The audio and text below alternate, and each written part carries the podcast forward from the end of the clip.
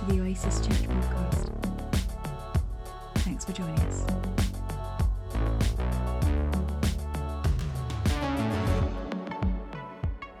Philippians chapter 1, verses 12 to 26. And I want you to know, my dear brothers and sisters, that everything that has happened to me here has helped to spread the good news. For everyone here, including the whole palace guard, knows that I am in chains because of Christ. And because of my imprisonment, most of the believers here have gained confidence and boldly speak God's message without fear. It's true that some are preaching out of jealousy and rivalry, but others preach about Christ with pure motives. They preach because they love me, for they know I have been appointed to defend the good news. Those others do not have pure motives as they preach about Christ. They preach with selfish ambition, not sincerely, intending to make my chains more painful to me. But that doesn't matter. Whether their motives are false or genuine, the message is about Christ is being preached either way, so I rejoice. And I will continue to rejoice for I know that as you pray for me and the Spirit of Jesus Christ helps me, this will lead to my deliverance. For I fully expect and hope that I will never be ashamed, but that I will continue to be bold for Christ, as I have been in the past. And I trust that my life will bring honour to Christ, whether I live or die. For to me, living means living for Christ, and dying is even better. But if I live, I can do more fruitful work for Christ. So I really don't know which is better. I'm torn between two desires. I long to go and be with Christ, which would be far better for me. But for your sakes, it is better that I continue to live.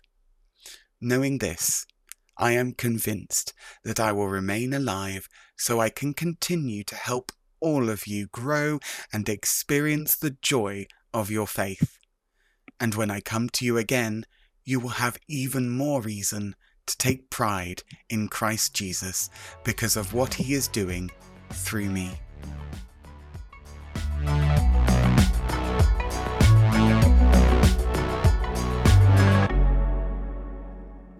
Alice, and I'm going to be taking us through our third week looking at the letter to the church in Philippi. Now, I'm sorry, I've not got such great enunciation as Isaac does in that video. It's just sensational, isn't it? So, sorry if sometimes I sound a bit Leicester. It's uh, occupational hazard. So, Paul really hits the ground running with his letters, doesn't he? He doesn't pull any punches, no small talk. We're not talking about the weather. And as Adrian recently so beautifully unpacked for us um, over the last couple of weeks, Paul is bringing the Philippians church's attention to the transforming power of Jesus Christ and demonstrating that Jesus is enough, full stop, as we've heard this morning. And that's normally the pattern of Paul's letters. He just wants to give glory to Jesus and draw our attention to him. But in this section, Paul actually gives a, a little away of what he's facing and the situation he's in and pushes into the question of if Jesus is enough, well, what are we living for? See, Paul and the Philippians went way, way back, and his love for them was deep. You can read about the beginning of the Philippians church in Acts chapter 16. Philippi was like a kind of mini Rome. Very few Jews lived there. That was demonstrated by the fact there were no synagogues there. That's what, what Paul describes. In about AD 50, Paul, his friends Silas and Luke have landed in this town. They've boated their way across and begin preaching the gospel to this mini Rome. And it's actually a woman called Lydia, a seller of purple cloths, she's described as. Uh, and subsequently, her family who respond, put their trust in Jesus, and start the first church there. Now, the authorities don't take kindly to that and imprison Paul and Silas. And some of you will be familiar with this story. But Paul and Silas essentially sing their way out of prison. I mean, say what you like about their singing, but essentially an earthquake starts as they start a worship service and the whole prison's in uproar and the jailers turn to jesus and it's this great miracle that actually ends up with paul and silas walking free actually being asked by the authorities to leave the city becomes so freaked out by all that's going on here and that's the foundation that's set between the philippian church and paul that they know that paul is this guy who saw this miracle of being freed from prison so Paul carries on preaching the gospel until about roughly AD 61, lands himself arrested again, transported to a city for sentencing, possibly Rome, probably more Ephesus. But he's not actually in a prison cell, so I just want to give you a bit of a picture about where he's writing from. See, Paul's a Roman citizen, so he gets placed under house arrest. He's chained to a prison guard, forced to remain in a property he had to rent, but still able to host visitors. What's so bad about that? Well, actually, being under arrest, as it would do in our society, was deeply shameful. Paul lived in a culture that was consumed by a desire for you and your family to be honored, exalted, promoted, the very best of you on display. And so, for those looking on, for the Philippian church, who had previously seen Paul miraculously released from prison, this seems embarrassing. Paul stuck in prison, Paul arrested? This is bringing shame on the gospel, like something's gone catastrophically wrong. Well, what's Paul's response to that? He says, Now I want you to know, brothers and sisters, that what has happened to me has actually served to advance the gospel. And as a result, it has become clear throughout the whole palace guard and to everyone else that I am in chains for Christ. I eagerly expect and hope that I will in no way be ashamed and will have sufficient courage so that now, as always, Christ will be exalted in my body, whether by life or by death. Nothing has gone wrong. Paul is saying God is still good, and ultimately, I am still getting to preach the gospel. The gospel meaning the good news that Jesus Christ, who is in his very nature God himself, came down to this earth died the death that I deserved, he did not, and so that I can choose to follow him and can walk in the freedom that he has bought for me now and for the rest of eternity and be part of seeing all of creation restored. That's the good news, right? Just in case any of you are in doubt or what the good news might be, just had to slip that in there. Paul's first answer to what we're living for is to make Christ known and his good news. How often is that my first concern in the midst of a trial or a painful situation? Not very often, I'm completely honest. Paul is no longer interested in the external looking good. He's not looking for a comfortable life. He is consumed by wanting people to know Christ and be transformed like he has been. And so, any opportunity, even being chained to a prison guard, well, if you're chained to me, you're going to hear the gospel. Do we apply that rule? You're on a night shift with me. You're a teaching assistant with me. Well, you're going to hear the gospel. You're in a hospital bed next to me. You're at a school gate waiting with me. Well, if God's put you next to me, you need to hear about Jesus. So it wasn't in spite of Paul's suffering that he continued to preach the gospel. He used his trial as a means of communicating that Jesus was worth giving up everything. Life is hard. That's not news to anyone here or to anyone listening. And we pray for miracles, we pray for healing, and we pray for deliverance. And we don't stop doing that. But he is also glorified when we remain chained to the prison guard, when the sentence says guilty, when there seems to be no answer. He still gets the praise. Jesus is still enough, full stop.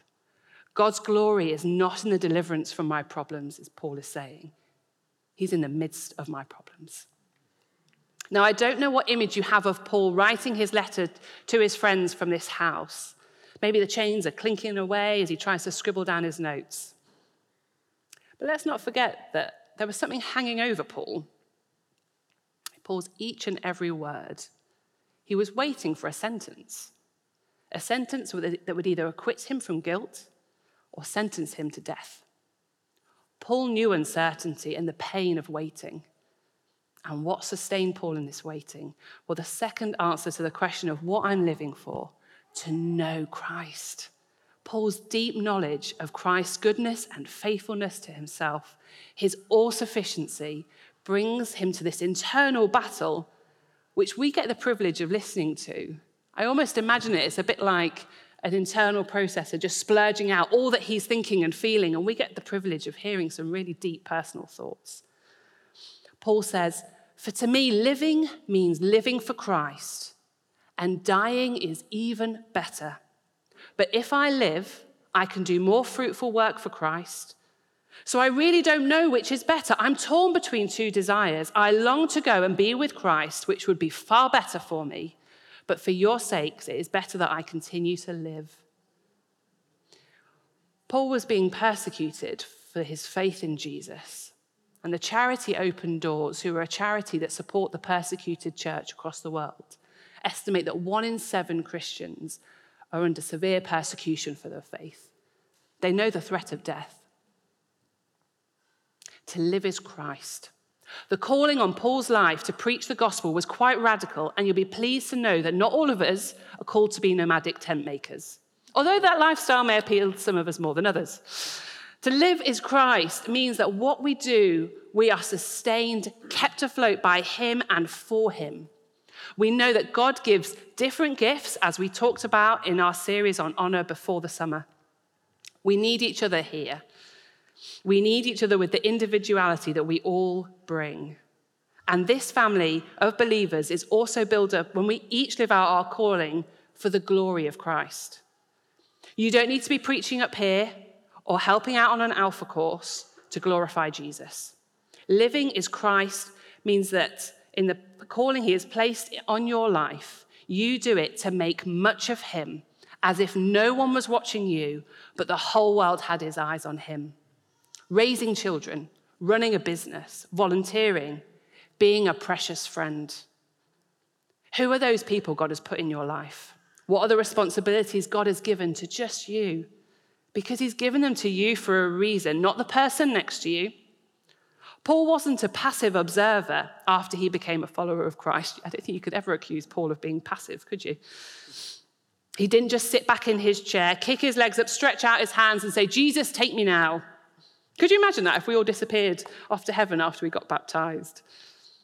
Or what about your colleagues at work and neighbors and friends? There's a plan for the here and now. We're present to be his hands and feet, the hands and feet of Jesus, and speak life to this broken world, here and now. God's not given up on this world, and we get to be witnesses to and co laborers in seeing his kingdom come and his will be done on earth as it is in heaven.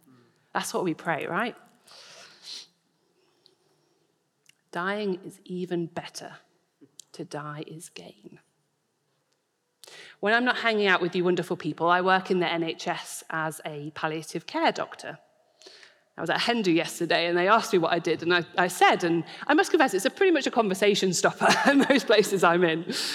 Um, you actually in Oasis are lucky to have two of us. so, me and Mike. And that is weird, I promise you. There are other doctors with other specialties out there. But I thought I'd just explain a little bit about what that means for me. See, as doctors working in palliative care, we primarily look after people who have a disease from which they can't be cured and which means they're going to die. And our job, along with an exceptionally wonderful team of nurses, physios, carers, psychologists, and so many others, is to make the time that these precious people have got left as good and as comfortable as possible. This involves medication, conversations, marriages. I got a dog onto a ward recently, but sometimes it means just sitting and holding the hand of someone as they take their last breaths. And I say this because I know the reality of death, both professionally and personally. But why do I think this is the best job in the world? Because as a follower of Jesus, someone who has the Spirit of Jesus living in me, I get to bring his presence, his peace, to a place where society and culture tells us that there should be fear and we should avoid it at all costs. Because if Christ has really won the victory over death, then death, where is your sting? If Jesus really is enough, then death, you are no rival. I tell you this because not all of you know me and know my story. and this is just part of it. And I don't know you and all of your stories. And I know that these are significant, powerful, and important words. And so I want you to know that I don't say them without knowing the cost. One of the junior doctors in my team said to me this week, But why is this death thing so hard? Because it is hard. And I would say that without Jesus, it's impossible. And Paul too knows it is hard. Paul wrestled with this truth in the same way that you and I do. There is sometimes the expectation that as Christians we should face death with a grin on our face and a spring in our step. And that was not Paul's experience. Paul had wrestled through the reality of facing death. And so we hear this in several of his other letters. 2 Corinthians 1 we do not want you to be uninformed, brothers and sisters, about the trouble we experience in the province of Asia. We are under great pressure and far beyond our ability to endure, so that we are despairing of life itself. He also writes to Timothy, his dear friend, when he's under arrest for the final time, this time imprisoned in the Mamertine prison in, in Rome, where he's lowered into a dungeon underground alone, and ultimately he's sentenced to death. For I am already being poured out like a drink offering, and the time for my departure is near. I have fought the good fight, I have finished the race. You see, ultimately, he wanted to know Christ so desperately that he has this internal fight. I am torn between two desires, he says. I long to go and be with Christ, which would be far better for me, but for your sakes, it is better that I continue to live. Some say that Paul was trying to opt out of his suffering, but he doesn't mention that at all here. Instead, he comments that living would be better, be better for everyone, the furthering of the gospel, and we know that's what he loved. But the draw of being in the presence was so incredibly strong that he would get to be in the presence of the one who is enough, that if this option came his way, he would take it. We're travelers here, only passing through, and every breath we breathe is coming back to you. We're strangers here. I know it's true that death is just a door that leads us home to you. Reason I get a bit tearful is they were the words that we read at my grandma's funeral, uh, my granddad's funeral. So we've lost both of them in the last few months. My granddad's funeral a few weeks ago. These words are from a song by Stephanie Gretzinger. It reframes the way we see our time on this earth. That ultimately, Ah, our home is not here. This is not the end of the story. Death is just a door that leads us home to you. And after the week I, and I know many of you have had, that's really good news. Praise God. But yet, still, sometimes we're not so sure. I was 11 years old when my parents told us we were going to be moving house, and I was devastated. I loved our terrace house with no garden and the rooms I shared with my sisters because it was all I knew. I'd grown up there. I knew no different. And as far as I was concerned, that's all I needed. How on earth could my parents suggest that there could be a better place? And you know, 20 years odd later, they're actually finally beginning the building work on that new house that we were meant to start. Anyway, maybe we hold on tightly to this life because it's all we know. And that control keeps us safe. But maybe, just maybe, the glimpse of the God we have sung praise to this morning, who has turned our mourning into dancing, who has healed broken hearts and set captives free. Maybe this is just the glimpse of something even better to come. And maybe one day I will be able to say with Paul, to live is Christ, to die is gain. But this is a hard message. It's a hard message. But He is a good God, and He doesn't call us to journey this on our own. Paul says, For I know that as you pray for me and the Spirit of Jesus Christ helps me, this will lead to my deliverance. Letters are communication from one to another, sharing something. Paul was sharing his trials and his suffering with the church in Philippi, and here calling on them to keep praying for him.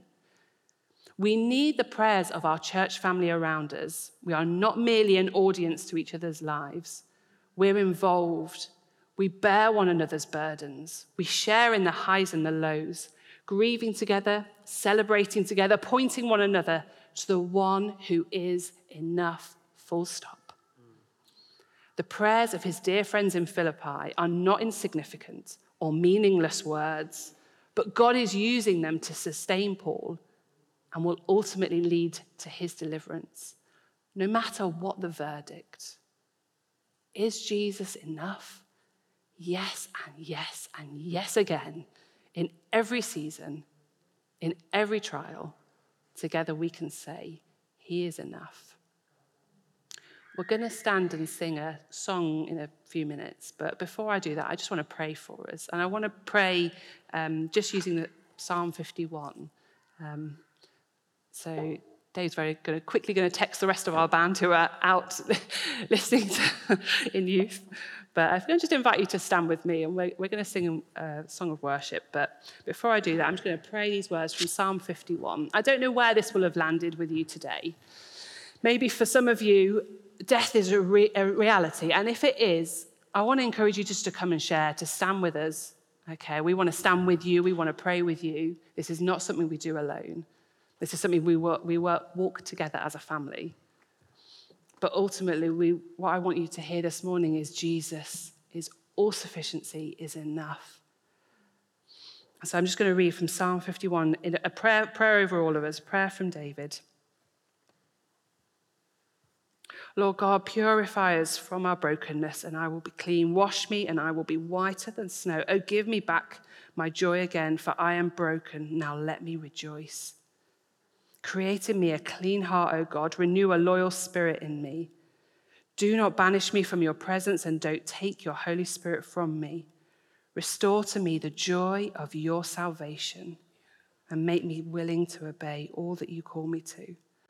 Lord God, we worship you for the truth of this hard message, but truth nonetheless, and truth that brings life. Lord, we turn our eyes to you again, all that you are, all that you're doing.